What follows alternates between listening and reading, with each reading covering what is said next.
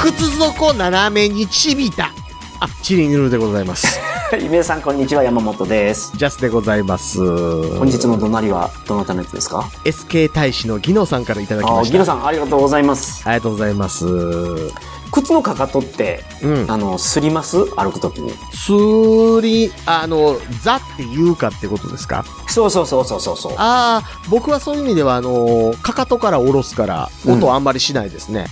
じゃあ、かかとすらずにちゃんと。あの、ヤンキーみたいにダラダラし歩かないです。ああ、はは、なるほど、なるほど。素晴らしい。うん。あの、ギロさん、ジャスさんはそうじゃなかったそうです。あ、いやでも僕、かかとが斜めにちびますよ、だから。えそ、そその歩き方してもそうなるんですか僕の歩き方はかかとから減ります。うん。うん。なるほど。うん。じゃあ、ジャスさんも、はギロさんと一緒と。そうですね。うん。うん。こういう怒鳴りがね、うん。すごくなんかほんわかしていいですね。なんだかんだでね。そういうことです。皆さん、怒鳴りの方もよろしくお願いしますね。ありがとうございます。えー本日のポッドキャストレビューは、お安倍ならばやらさん。うん。安倍ならばや らこれなんか意味あんのかな逆から読むと、ラヤバラナベア。全然違う な。ありがとうございます。毎日の活力になるラジオ。おーということで、星5ついただきました。はい。 学ぶことの重要性と楽しさや、えげつない下ネタや、キングオージャーのかっこよさを教えてくれる、けうすぎる番組です。 特撮よもや話の解像度が高すぎて、過去の特撮を見直したくなりました。うん毎回楽しいコンテンツをありがとうございます。ということでおす。ーありがとうございます。 すごいですね。あの、学ぶことの重要性と楽しさや、えげつない下ネタや、キングオージャーのかっこよ さって、この世のすべてですよね。確かにな。 確かに。全部揃ってるんですか ゴールドロジャーが置いてきたものと言われて あーる、なるほこどなるほのど世のすべてですよ ね。はいはい、うんそうそう。この世の全てを包括しているチリヌルというそうです。えーことですね。一つながりの秘宝です。ああ、ワンピースか。この、安倍なら、安倍ならばやらってどういう意味なんやろ うね。うん、どこか、うん、なるほど。まあ、ちょっと続報を ね、どなりとか で、ちょっといただきたいですね。なんかがあるんやと思うで、これ。それ言うたら、あの、名前、謎な人いっぱいいます けどね。この、ポッドキャストレビューのところ。確かに確かに。うんうん確かにね。うん。ねうんそう。はい。ありがとうございます。はいまた、どなりも、トークテーマのそう方ですもねよろしくお願いしそうま。ですすね。あの、これ聞いた後やったら遅いかもわからないですけど、もうそろそろ枯渇するので、また皆さんよろしくお願いしますあねよ。ろしくお願いします。で、今回は、あの、実ははい前回の続きなんですよ。そうなんですよ。前回はガンダムについて勉強させていただきましたが、はい。今回はそのゼータガンダムについてのお勉強をしていきたいと思います。 何回やんのこれ。知ってるよ、ゼータガンダムは。ゼータガンダ ム知ってます、あのー金色に塗った百式になるやつで しょ。百うんゼー式タガンは、ダム。百式はもともと金 色。別に縫ったわけちゃう。あ、そうなんですかうん。いや、でもね、その、ゼータガンダムの話もおいおい聞きたいですけど、あ、まあね、まあね、まあね。今回はそのそう、横浜の動くガンダムの話をそうなんですよ。してほしいんですけど。うん。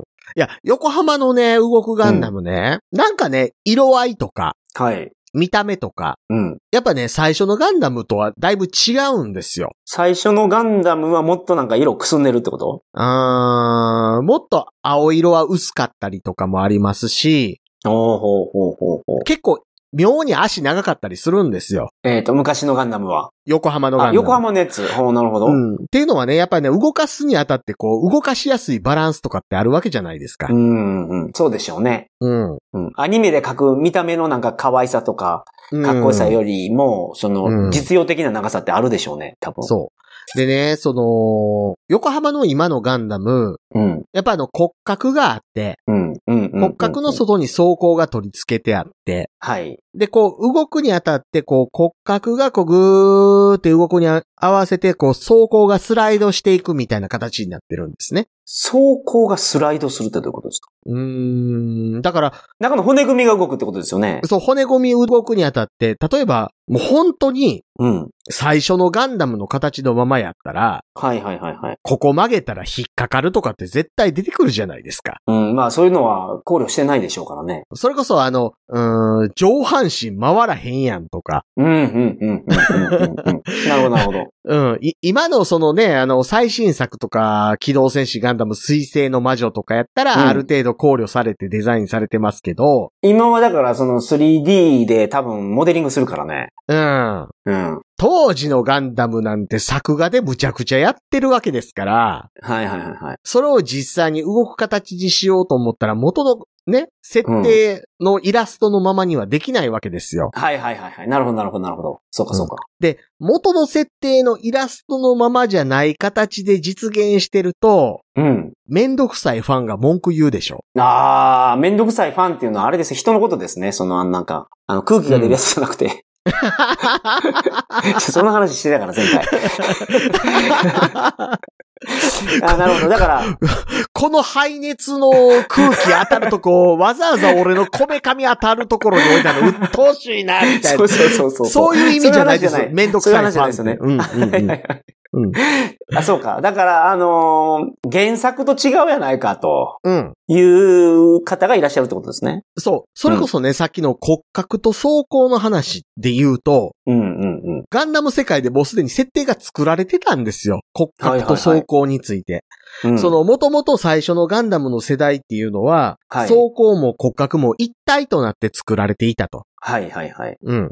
だから、各部のうん。装甲っていうのが、あの、あまり可動域が広くもないし、はいはいはい。やっぱり動く速度も遅かったとか、生産コストが高かったみたいな話があったのに対して、だから昔は人間の体にうん。武者鎧を着せたみたいな感じで作り方してたってことでしょうーん、というよりこ骨格のは、芯があって、そこの上にプロテクター被せたみたいな。だから可動域が狭まったとかじゃないえでっすか。とね、どっちかというと昆虫のイメージ。ほうほうほう、なるほど。はいはいはい、はいうん昆虫って外骨格じゃないですか。骨ないよね。骨ないです。はいはいはいはいはい。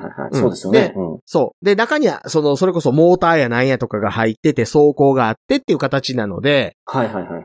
だから、例えば、どんどんこう、重量が肥大化していってたと。うんうんうんうんうん。で、それに対してゼータガンダムの、それこそガンダムマーク2はいはいはい。という。最初の主人公機。あれはあの、ガンダム世界で初めてムーバブルフレームと呼ばれる骨格と装甲を分離させて設計させたモビルスーツだっていう設定があるんですよ。ええそうなんや。マーク2って見た目ほとんど変わらないから、ま、まあ、ちょっと、馬力がちょっと上がったぐらいかなと思ってたら、もう、作り方から全然違うんですか、あれ。そうです。うーん。もうだってもう全然違う作り方してるってことでしょだって、そうですもロボット全体が。神湯美団っていう主人公の親父のフランクリン・美団がそういうムーバブルフレームの設計をや、初めてやった人だっていう設定があるんですけど、うん。フランクリン・ビダンはその後のモビルスーツ設計に大きな影響を与えた結構、結構な技術者なんですよ。いや、そらそう思いますその今の話聞くと。なんか、Windows 95を生産してたマイクロソフトが、うん。 Windows 2000作ったみたいなやつに似て る。うん。ただの浮気親父じゃないわけです よ。え誰がですかえ、フランクリン・ビダン。あ、そその人はなんか有名なんですよ、その人。浮気親父として。主人公の親父あの、えー外に女作って家に一切帰ってこなかったっていう。あ、アムロの親父ってあの人一話目違う違でう、あ、アアムムロの親ロ父じゃなのいの親か。父はテムレなんかいましたよね、一話目ぐらいにメガネかけいまてすなんか。イ。うんうん神湯の親父がフランクリン・ビダン。あ、カミーユ。ゼータガンダムの主人公の親父がそうなんや。そうです、そうです。なるほど。うん。で、ガンダムマーク2は実はあの、装甲自体は、うん。最初のガンダムより弱いですからね。ほうほうほうほうほうん。 言ったらその骨格に対して装甲を被せただけなので、う。うん、うん、うん。最初のガンダムより装甲弱いんですよ。なるほど。うん。で、たなるだ、ほどまあ、それ以降は、そういうふうに装甲と骨格っていうのを分けて設計するっていうのが当たり前になったよ、とうん。いうとこなんですけど、うん。横浜のガンダムは装甲と内部のフレームが別個に動くんですよ。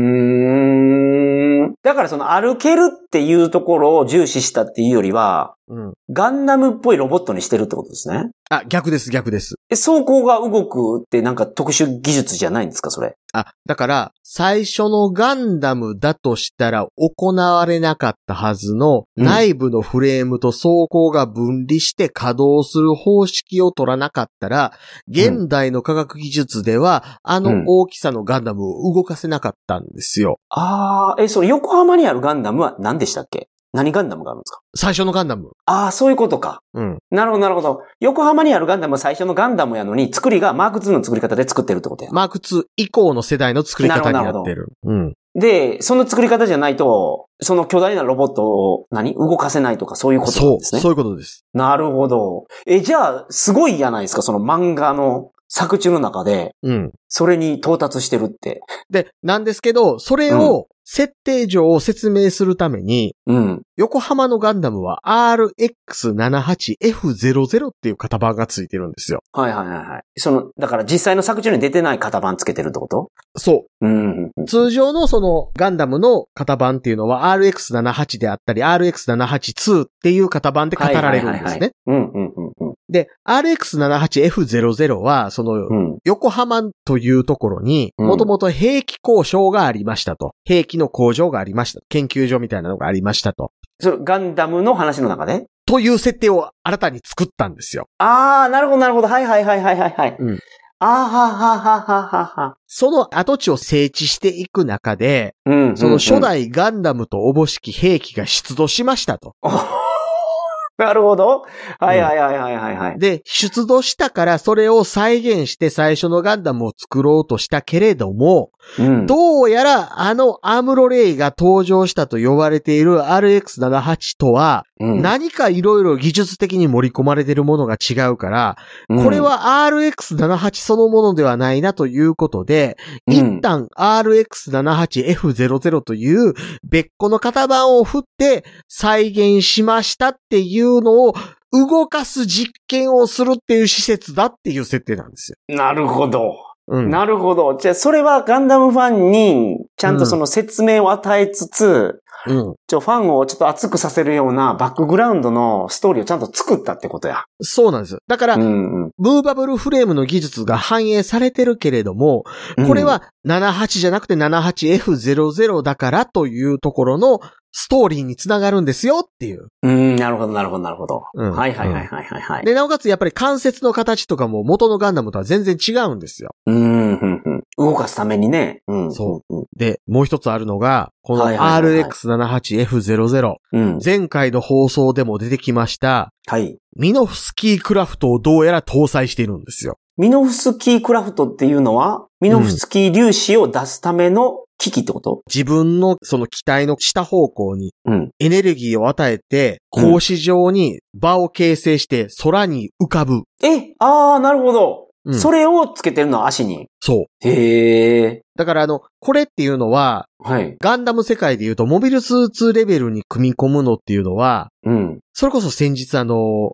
先行のハサウェイっていうアニメ、映画でありましたけど、はいはいはいはい。あの世代から初めてモビルスーツに搭載できてる仕組みなんですよ。うーん。だから、もっと時間が経ってから、うん。なんていうの、その一番初めの一年戦争とかの時代からもっともっと時間が経った後で、やっと、うん。その実用化された技術ってことですね。そうなんですよ。しかもあの、うそれを搭載するためにどんどんどんどんモビルスーツが巨大化していったっていう歴史が語られてるわけですね、これまで。はいはいはいはい。なるほど。恐竜化みたいな言い方をされたぐらいで。うん、うん、うん、うんうん。それが、高々18メートルの、その、第一世代のモビルスーツのサイズにミノフスキークラフトが仕込まれていると。うん、うん、うん。なるほど、なるほど。はいはい。いうことは、少なくとも、その先行のハサウェイよりさらに、うん。後の世代に作られたものではないかという推測が成り立つわけです。はいはいはいはい。なるほど、なるほど。うん、うん、うん。で、これはなぜわざわざそれが書いてあるかというと、はい。横浜のガンダム、うん。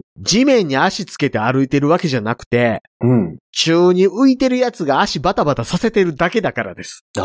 あー、なるほど。うん。歩いてるように見せかけてるだけなんや、つまり。そうなんですよ。油圧ポンプで足グニングニン動かしてるだけで、しかもゆっくり。 うん。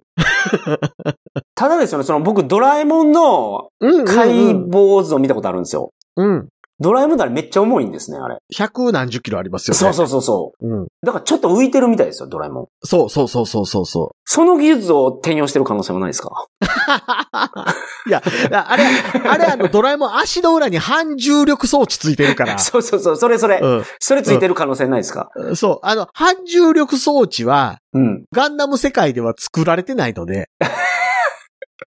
ああ、なるほど。うん。そう。ミノフスキー粒子のものすごい濃度濃いやつがうん。あったりするとかないあのね、ミノフスキークラフトはね、はい。反重力装置じゃないんですよ。けど、けどなんかあのほら、六角形でうん。作れるんでしょあれを。六角形で格子状にして、うん。ある程度その力を耐えられるような膜とかが作れるんでしょそれはだから透明なブロックを作るみたいなもんなんですよ。ああ、なるほど、なるほど。うん。透明なブロックを作る能力って別に反重力じゃないじゃないですか。うん、うん、うん、うん、うんうん。だからそこは違うんですよね。なるほど、なるほど。うん、うーん、だから見に行って、うん。うん。ズシンズシンって歩くわけじゃなくて、うん。まあ歩いてる感じの動きを見せてくれるもんやったと、いうことだと思うんですけど。うんそう、実際にその横浜のガンダム、その一歩一歩踏み出すときにズシーンって音は鳴らしてないです。あーはあ、はあはあ、うん。あれはミノフスキークラフトで浮いてますから。なるほど。うん。なるほど、なるほど。だからそういう設定がね、最初の入り口のところにパネルで書いてあるんですよ。はいはいはいはい。なるで、ほなど。おかつね、なおかつね、うん。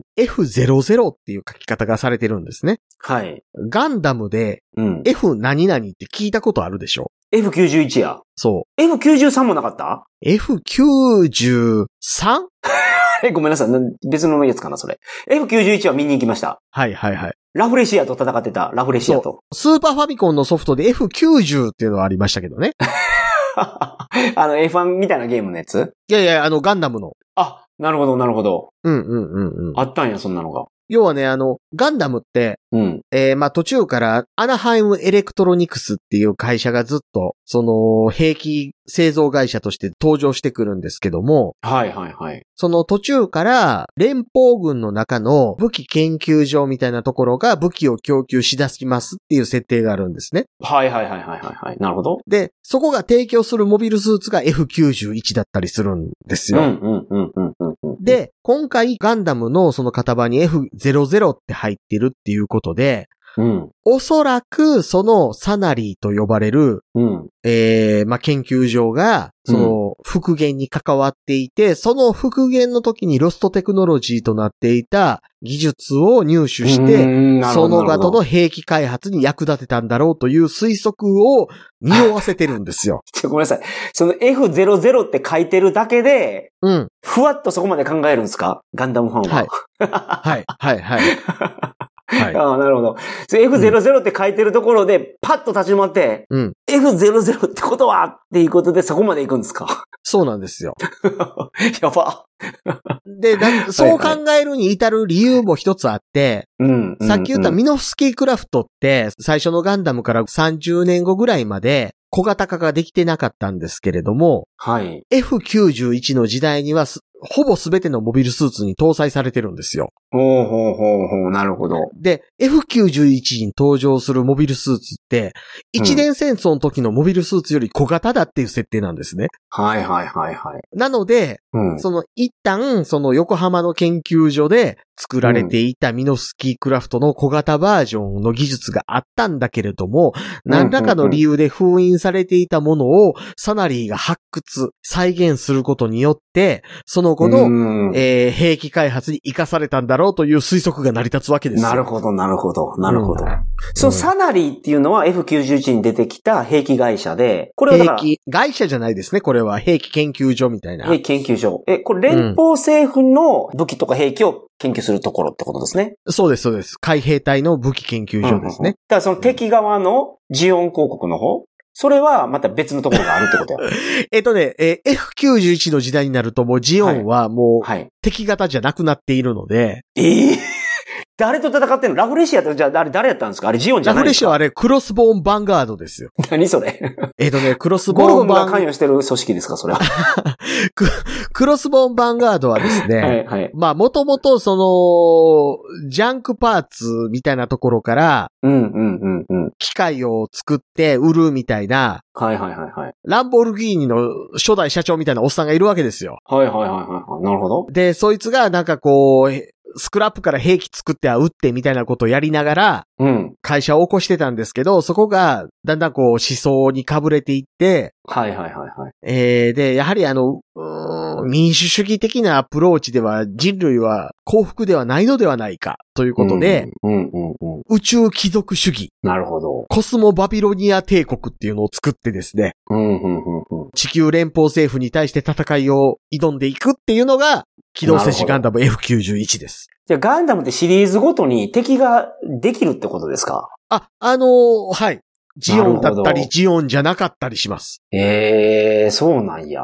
そうでもその、描かれてるのは、うん連邦政府目線で描いていくってことですね、ずっと。うーん、いや、連邦政府がある場合は連邦政府目線であることが基本ですけれど、うん。他のシリーズになってくるとそもそも世界観が違ったりしますからね。ああ、そうかそうか。その、だからうんあの、えっ、と、フィンガーガンダムとか、フィンガーガンダム じゃない、シシャイニングガンダムか。シャイニングガンダムとか、はいはいはいはい。うん、あの辺は全然違いますし、なるほどなるほど。うん、それこそ最新作の水星の魔女も全然関係ないですし、あー最初のそうなガんンやダムとは。うん、ううんん、うん、うん、うん。うーん、なるほど。また新しい知識を得てしまったな。で、あごめんなさい。その、もう、もう一ついいですかその、横浜にあった兵器開発研究施設っていうのは、サナリーがあったってことですね。おそらくね。ああ、そこ言われてないけど。でも、そうなんかその、いろいろ F00 とか書いてるところをうん。見ると、ここにはサナリーがあって、うん。で、サナリーがガンダム作ってたわけですもんね。えっ、と、だから、おそらくサダリーがガンダムタイプのモビルスーツを作り出すきっかけになったのは、ここでの復元作業に関わったことの技術を応用したからだろうと推測されるみたいな。なるほど。F00 やから。これができたから F91 が作れましたよってことなんや。うん。そなるほど、なるほど。ああ、はあ、はあ、はあ、はあ、はあ、そうか。それはファンは嬉しいですね。う。そう。ただね、ガンダムファンでもここまで把握しながら見てる人間は、うん。現場行ってる人間の1%いないと思います。いやね、その F00 っていう文字を見ただけで、はあってなる人ってことでしょそう、そう、そう。うん。まあね、う うんん、ちょっとマニアックやからな、それは。うん。いや、だからね、現場行ってびっくりした。みんなあの、大仏として見に行ってるんですよね、もうね。観光客は。ああ、なるほど。うん。ああいう大きいもつものって何かなかったかなと思ったら、日本には大仏がありましたと。そう、あの、だから、うわあ、なんか、カラフルな大仏みたいな感じの観光地として見に行ってるから、配管料としてお金払って、ああ、いや、なんかおもろいもん見たな、言って帰ってってるわけですよ。ああ、なるほど、なるほど。だからみんなガンダム見てへんのんですね。ああ、大仏見に来てるから。 そう。あなるほどね。そしたらね、あのーみんなもう適当な話、ベラベラ言うてるんですよ、周りで。ああガンダムの話親父が子供にね、うん。その、お父さんこのガンダム何みたいな話とか、ガンダムって何みたいなこと聞くじゃないですか。うん、うん、うんうんだから僕ちょっとい一個びっくりしたんがね、うん。うん。お父さんが子供に語ってるんですよ。はいはいはいはい。えっとな、これ昔お父さん見ててな、うん。ガンダム率いる連邦軍と、って言ったんですよ。ガンダム率いる連邦軍。うんうんうん。えっと、ガンダムはまず、兵器の名前やと。はいはいはいはい。 乗ってんのはアムロやと。うんうんうん。で、アムロは連邦軍別に率いては ないと。おうおうお うはいはいはいそもそも一年戦争の後半から参加しと ると。ああ、まあね。そうやね。うんこいつ動くぞって言ってるもんね。はいはいそはういそうそうそんう。んそうか、あれ後半なんや。そう、むちゃくちゃ言うなーって思ったりするわけです よ。うん。子供に分かりやすいけどね。いや。こっちはガンダムの軍、軍隊なんやと。それでも、僕が、うん。僕の子供と一緒に横浜のガンダム見に行ってたら、うんうんうん。わかりやすく正しく説明しますよ。ああ、なるほど。うんうんうん。うん。それはその息子さんにも正しい知識を持ってほしいと思ってるから持でっすてね。ほしいと思ってるから。 それを本気で思ってるから、ちゃんと説明すると。いや、あとあの、ほら、嘘のガンダム知識を人に語ってたら、うん。 14、5歳の時の僕に申し訳が立たないから。えー、何その、研究をしてたからガンダムについいて。や、あ、の、あの、真剣にガンダムを見ていた時の僕を裏切ることになるか いや、なるほど。 ら。自分に嘘はつけないってことなんですね。うん。そうそうそうそう そうそああ、なるほど、なるほど。う。で、上上がってもなんか、絶対見てへんやんっていう世代のジ ジイがなんか写真撮るためにガサガサガサガサ僕当たってきたりするわけですよ。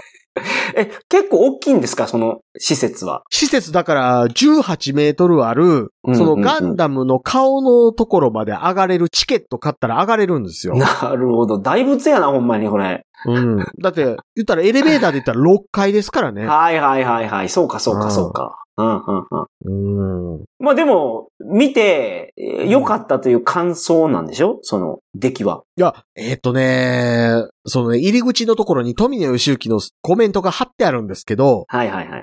こんなものしか作れなくてごめんなさいって書いてあるん ですよ。めっちゃおもろいやん。はいはい、うんなるほどなるほど。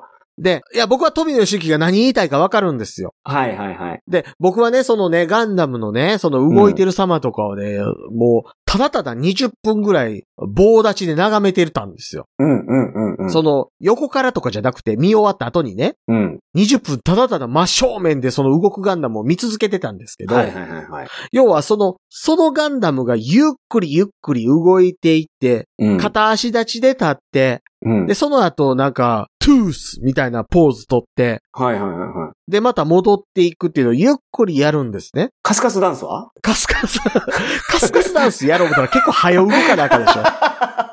トゥースの次カスカスダンスじゃないです かあとあの、その、わざわざそのガンダム見るために横に作ったその展望台みたいなところバコーン行くでしょ。あ、カスカスの肘で。 はいはい。うん。いや、そのね、ゆっくり動いてる様を見ることによって逆に、うん。このサイズのものが、うんあの映像の速度で動くイメージをする妨げになるなって思ってたんですよ。おー、なるほど。なるほうど、んなるほど。生地ゆっくりみ動くの見ちゃったから。うん。うん。いや、だからそれをどうにか脳内で保管し直したいなーって思いながら20分ぐらい眺めてたんですけでもど。 それ、ゲシュタロフト崩壊起きそうやけどね。うんいや、そのなんか今、ちょっと、うん。ツイッターとかで、X っていうの、話題になってるのが、うん。スターウォーズ、え、映画って、あの、24fps かな ?1 秒間に24枚の絵を入れてるやああ、つはい。を、それを60フレームとか70フレームにできるそうなんですよ。うんうんうんうん。そのフソレーフムトウ保ェア管。で、そう、でフきレーますム保できま管。すだから、1秒間24枚しかないのに、間の絵をコンピューターに計算させて、まあこうなるやろ、こうなるやろ、みたいなやつを入れて、すごい滑らかな綺麗な映像にしたら、うん。映画のダイナミックさが失われるみたいなやつが今、なんか言われてますよね。ありますね。あの、あれでしょ、あの、エピソード1の時の、あ、そうそうダーそう。ス・モールとあそうそうそうそうの、オビワン・ケノーービと、うんうんの戦いのやつのところが流れてたりとかしますね。そうそうそう。いや、去年ね、トム・クルーズが、うんジョージ・ルーカスと二人でなんか、映画を見る皆さんにって言って、うんメッセージを流してたんですけど、うん。今出てるすごい大きい画面のテレビって、うんその機能がデフォルトで入ってるんですって。うん、うん、うん、うん。で、これで俺の映画見るなと。 キレと言ってました。トム・クルーズ、去年どころか結構前から言うてますね。ああ、そうなんや。なるほど、なるほど。うん。だからあれは監督が意図しないフレームが入っちゃうから、ああなるのか、うん、もしくは先ほどジャスさんが言ってたような、うん。その脳内で保管してるのかなとか思う。間を。あー、僕の脳内の保管はどっちかっていうと、その、元のイメージ、視覚として受け取ってるイメージって、うんうんうん。まあ、言ったら、美化するじゃないですか。はいはいはいはいはい。で、こんだけ僕ガンダムを追いかけてるからには相当美化してるわけですけども、うんうんうんうん。その美化した情報をリアルが上書きしてしまうわけですよ。うんうんうんうん。なるほどなるほど。で、下手に上書きされてしまって、うん。かえって僕のその感動が薄れそうになったのを、うん。僕の脳内保管で埋め直そうとしてた作業が20分ぐらいかかったっていうだけの話ああ、なるほど、なるほど。ですね。うん、うん、うん、うん。あーその、、コンテンツっていろいろあるけど、うん。まあ、代表的なやつに小説があるでしょはいはいはい。漫画があるでしょはい。で、アニメがあって、実写があると思うんですよ。まあまあまあまあまあまあ。多分その順番で、うん。脳内で保管しなければいけない情報が減るんですね。うん。小説は一番その保管しないといけないやん。うん。もう全部自分で想像するから。うん。で、ジャスさんは小説をすごく読むから、うん。小説を読んでも、うんその保管がすごい上手にできるんやと思う。僕よりは。うんうん。僕は小説ほとんど読まないんで、うん。でも僕漫画はめっちゃ読むんですよ。うん。だから、僕人よりも漫画のコマの間の保管を楽しむっていうトレーニングは多分漫画を読むことですごいしてきたと思うん、うん、うん、うん、うん。う。で、それが映像になった時っていうのは情報がどんどんどんどんその熱くなっていくわけでしょうん密度が濃ゆくなっていくわけですよね。で、密度が濃ゆくなると自分が想像してるところが、うん。そ、その範囲が減っちゃうから、想像力が豊かな人とか、そういうトレーニングをしている人にとっては、面白くなくなるんじゃないかなっていうのが僕の考えですね。うんうんうんうん。まあ、早い話あれですもんね。あの、アニメの声を聞いた瞬間に、もともと漫画を読みながら想定していた声が消えちゃうっていうのは、よく言いますもんうね。ん、うん、うん、うん、うん、うんう、うんうん。ん。僕らが子供の時は、声優がめちゃめちゃ掛け持ちしてたから、うん。 ちょっともう、これこいつの声やんが、ちょっと合ってなさすぎたやつがありすぎて、 あありましたいや、ありませんでしたいや、だから、えっ、と、ポロリはい。ジャジャマル、ピッコロ、ポロリの、うん。フリーザーがポロリじゃなかったでしたっけ フリーザーがポロリです。でしょだから、その、初めにフリーザ出てきた時、ポロリやんって思ったし、あとあの、ピッコロがブルマでしたよね。そうなんや。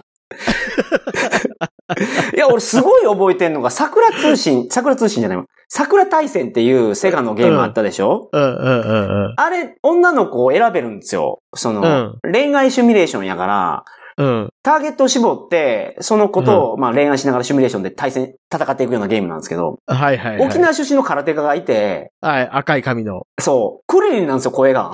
そうですよ。田中真由美ですよ。もうだってあいつクリンリンしかもう見えないもん。ドラゴンボール見す ぎ、見見すぎてて。ちょ、クリリン選ぶやつおんのかなと思った、あれ。で、考えたら田中真由美女性やから、クリリン役の方がおかしいんですけ どね、本来ね。あれクリリンがルフィクリリン、ルフィ。そうか、今はルフィなんや、あの声。そうですよ。いや、僕らの時クリリンでしたよね、あれ。あー、僕の中では田中真由美は、はい。浦島の敵の、 フラッシュマン。あの、あー何やったかなるなほど懐浦かしい島の敵のね、あのーうちっちゃいやついたんすよ。はいはいはいはい。あのー最後生き残ってたやつ。なんか、浦島ンって、あなんか、時短だ、時短だ。うんなるほど。うん。その声をやってたのそうそうそうそう。この時代からもうちょっと遡ると、本当、全部、その、野沢直子さんがやってるんですかみたいな時代ありますもんね。野沢雅子ね。まさこかうん。鬼太郎も、悟空もそうやし、怪物くんとかも全部やってたでしょ、あの時。まあ、だから、いやまあ、野沢雅子の時代とも言えますし、神谷明の時代とも言えまああ、神谷明。すよね。神谷明はね、やっぱね、うんすごかったと思う。うん。あの、シティハンターで、うん。あの漫画でしかできない役をアニメにしたのってあの人の力やと思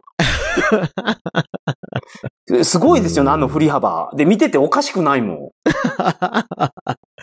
今さすがにパチンコとかの声当ててるの見るとおかしいですけどね。ん。ああ、なるほど。うんまあと年取ったな最新版のシティハンターとかね。うん。うん。しばらくの間、地獄は寂しいかもしれんが、すぐに賑やかにしていれるよ、牧 村。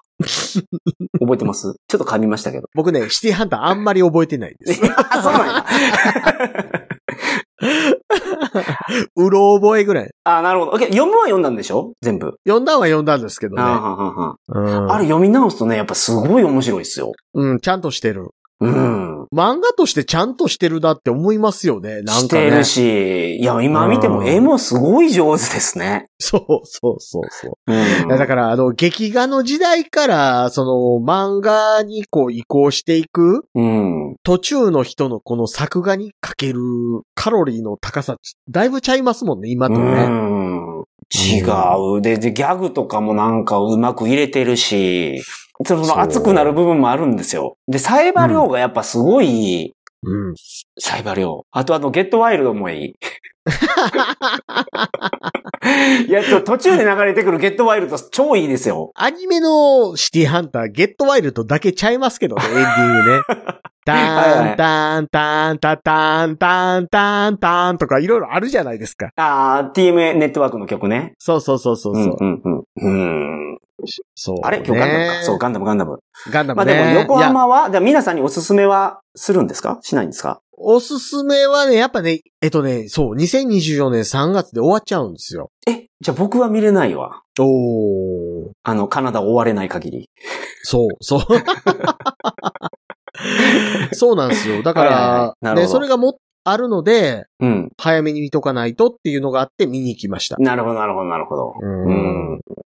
まあ、こ。れを聞いてですね、うん。ガンダムに興味が出た方は少ないかもしれません が、マニアックなコンテンツやなという感想を持たれたかもしれないですけど、うん。やはりですね、このガンダム専門家であるジャスさんに、はい。初心者が見るべきガンダムというのについても、やっぱ教えてほしいんですよ。あーあー、なるほどね。想定僕は、なんですかだけど僕の場合はジャスさんゼータガンダムとダブルゼータって言ってましたよね。確か。いやーでもね、結局のところ、ファーストガンダムから見るのが一番おもろいんですよ。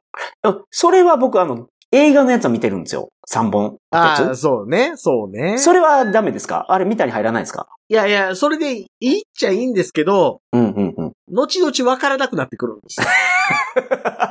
じゃあ、なるほど。いや、うんそう。いや、そうなんですけど、わかりますよ。 うん。あの、ジャスさんほどの頂きは目指してないんですよ。僕。 うん、うん、うんうん、うん。楽しめたらいいな、みたいな感じ。あで、リスナーさんもそんな感じ。でおすすめしてほしいんですけど。だからまあ、ファーストを映画で見たんだったら、うんうんうん。ゼータからはテレビシリーズで見た方がいいかな。なるほど。じゃあ僕の場合は、映画3部作をもう見てしまってるから、ゼータのテレビ版を1話目から見ていって、ダブルゼータの最後までですよね。そうですね。うん。うん、で、映画版見てない人は映画版見てない人うん。そらもう、ガンダム第1話から見たらいいんじゃないですかなるほど。なるほど、なるほど。うんその、茨の道を歩けと、お前らは。 いやね、やっぱね、全部見るのが一番おもろいですって。いや、まあ、ジャスさんは大好きでしょう。大好きやからね、ガンダムがね。うん、うん、うん、ううんんうんううんん。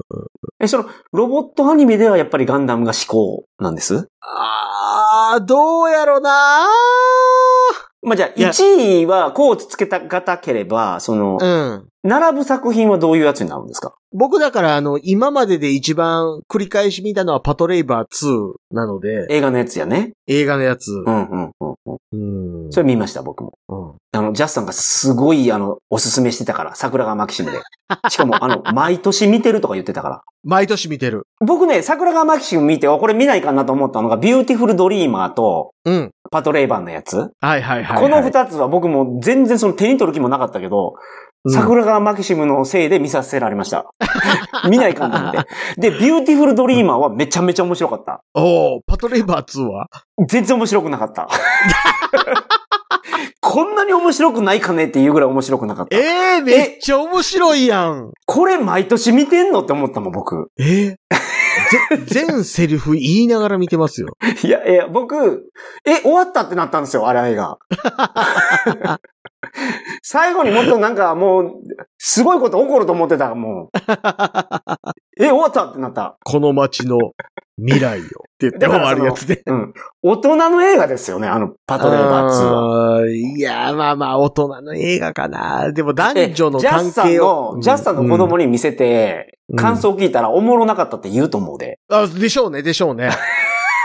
そう思います。うん、うん、そうでしょうん。こんなエンターテインメントあったんやって僕思っちゃいましたもただ、あでのもう、うちの息子ね、こないだね、僕に電話かけてきてね、ん。はい。お父さん、お父さん、キングオージャーのうん今週の見たって言う から、まだ見てへんって言ったら、はよ見てって切られましたよ。えら い。ネタバレ、ネタバレせんのや。えらい。そう。話したいんでですね。うんうんそう。で、見たでって言ったら、見たやろって言って。うん。ちょっと待って、それあの俺さま、俺まだ見てないから、それ。絶対見てないから。なるほど、なるほど。そうか、そうかそ。うんんんそうですよんうんうんガンダムね。うん。ガンダムね。うんガンダムみんな見ましょう。ボトムスでしたっけボトムスも好きやったね。ボトムズ。ボトムスか。マクロスも好きでしたよね。マクロスもう一つ。あ、そうなんや。うん。マクロスはデカすぎるからでしょあんまり好きじゃないのは。いや、マクロス、あんまりテーマ的なものがないから。あー。なんかあうんの、歌手がテーマなんじゃないかな、あれは。 あれは割と、なんていう、娯楽作品じゃないですか。うん、うん、うん。だからやっぱりそういう意味ではイデオンとか、あー、なるほど。イデオンね。あの、先日あの、の、イデオンの、その、アニメ評論家の方が講義をするっていう講座を見に行ったんですよ。はいはいはいはい。あの、リスナーさんに誘われて。うんうんうん。 で、あの一緒に行った方が、うん受けてどうでしたって言われたので、うん。あ、割とライトな話で終始するんだなって思いましたって言ったら、えーって言われました。ああ、なるほど ね。うんうんちょっと待って、イデオンの話もここ入っていくと大変なことになるんで、ちょっとその詳細は聞けないですけど。 まあ、あの、そうよでくすね知ってると。そうジでャすさんはね。。うんうんはい。うんうんはいいつかはどこかにあの、実物大イデオンができることを願っておりま いや、す。作ったらいいんです よ。チリ塗る基金で。なるほどね。うん。あの、イデオン150メートルぐらいあるんですけど、で かっ めっちゃでかいんですよ。ああ、なるほど、なるほど。はい。まあでもね、あの、牛久の大仏の横に並べましょうか。あ、いいっすね、いいっすね、いいっすね。うんうん戦ってる感じにしましょう。そうしましょ う。ああ、めっちゃ我々が大成功すればね、そうですね。はいそうですね。そういうのもやりたいと思いますけど。はい、やりましょう。語り尽くせましたかもう言えましたガンダムについて。だからね、もう、その、下手なこと皆さん言うなと。横浜のガンダムのところで、周りで。うん。うんうんはいはいはいはあの、どこで誰が聞いてるかわからんぞい。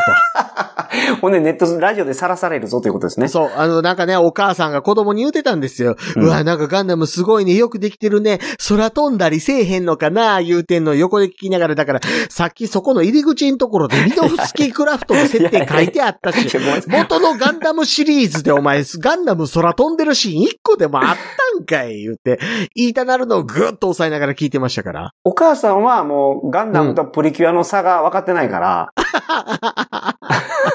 プリキュアと思ってるからね。なるほどね、なるほどね。うん。うん。だからまなあるほど空も飛べると思うんじゃないかな。ああ、なるほど。うんうんうんというわ けで、あのーそうですね初めての企画ですね、この。もうジャスさんが止まりそうになかったから、はい。 2回に分けたっ ていう。うん。そうでなんも、ですよ。すごい好きっていうのが分かった。くジャスさん何が好きなんやろうと思っちゃう、本当に。ああ、スタートレックもずすごい熱量持って好きでしょ、うんガンダム、ボトムズもそ好き好き。ううん。はで、あの、偉いもんで、あの、嫌いなものでも語れますからね。あ、はあはあはあは宗教とか。あ、はいはいはいはい。まあ嫌いはね、嫌いすぎるからもう、ジャスさんめっちゃ勉強するもんね。うん嫌いすぎて。そう、そう、そう、そう。そうなんですよ、ね。まあでも、あの、コンテンツを楽しむためには、やっぱいろんな教養があった方が、こんなガンダムとか、そういううんコンテンツも楽しめるということで、やはり、障害学習が大事なんじゃないかなということに、考えに至りました。私は。